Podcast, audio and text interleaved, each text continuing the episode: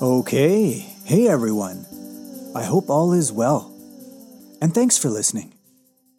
So in this episode, I want to talk a bit about the nature of evil. And actually, more specifically, I want to do it in the context of a really interesting and important book called Evil in Modern Thought by Susan Neiman. Okay, well, let's give it a shot. Okay, well, so where should I begin? Well, let's go back almost 300 years.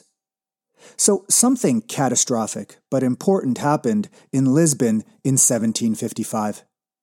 What happened on November 1st of that year is that a massive earthquake combined with ensuing fires and tidal waves wiped out most of the city in a single day. It ended up killing over 15,000 people, and it destroyed a vast number of buildings and homes and cultural artifacts. Now, why that tragic day was important, at least this is what Neiman argues, was because it changed the way that people conceived of evil. You see, prior to this, most people viewed natural disasters, in one way or another, as a sign of moral evil. In other words, they believed that natural disasters were punishments from God for our moral transgressions or wrongdoing. Now, this, of course, was a way of justifying tragedy in a world created by an all-loving God.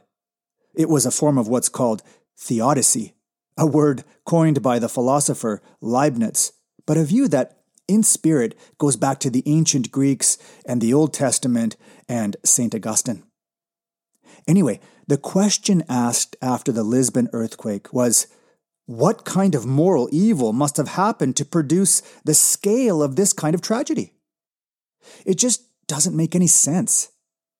Nobody, no collective, deserved this kind of destruction and loss of life, no matter their supposed transgressions. The idea that God wanted to cause such a disaster seemed so ludicrous and so disgusting that essentially what happened is this. What happened is that people stopped believing that God acts through nature to punish us. In other words, what the Lisbon earthquake did is it made us see nature as morally neutral or as impersonal.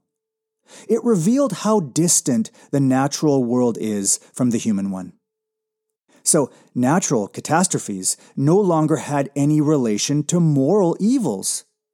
Evil, and this is the important point, became restricted to the works of evil people and their evil intentions. Okay, so the argument goes then that after 1755, the notion of evil became restricted to our evil intentions. That's what modern evil is all about. It has nothing to do with natural events, because nature has no meaning, and its events aren't signs or signals or anything like that. All evil is about is the will or intention of human beings. In other words, evil is not present in earthquakes, but it is present in us. Okay, but now we seem to have another problem, or so Neiman argues. The problem we have is to understand the murky concept or phenomenon of intention or will.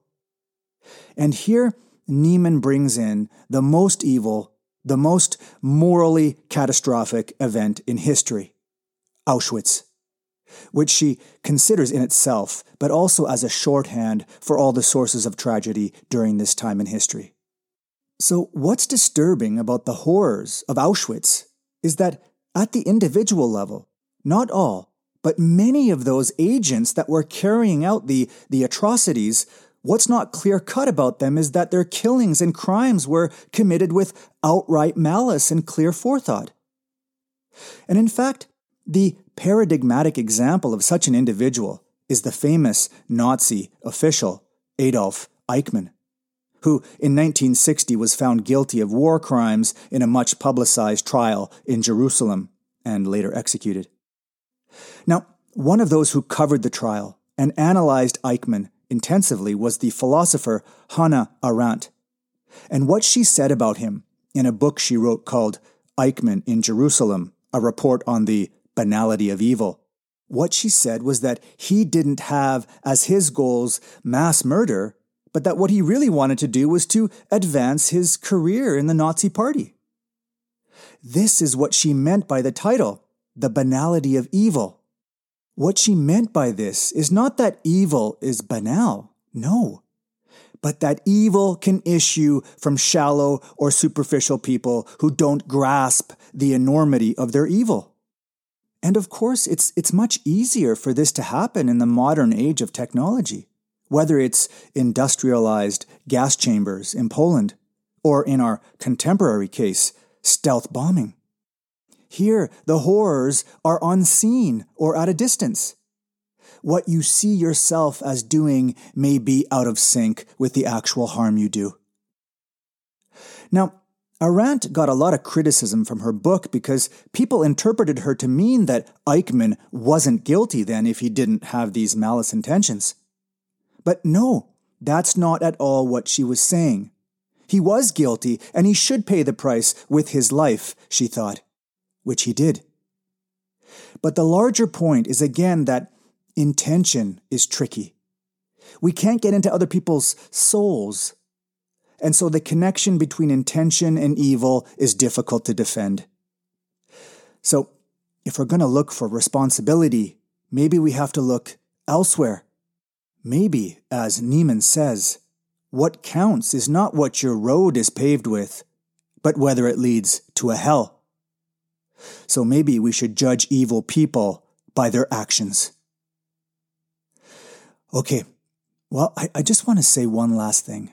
Something that's uncomfortably just below the surface in this discussion. If Neiman is right, if the majority of the Nazis weren't demonic in nature and intention, then what does that say? Well, it says that Germans aren't the only ones, given certain conditions, that could have produced Auschwitz. That's incredibly important to see, and probably something we haven't truly faced about ourselves. As Neiman said, what Auschwitz revealed was a possibility not in German culture, but in human nature that we hoped not to see.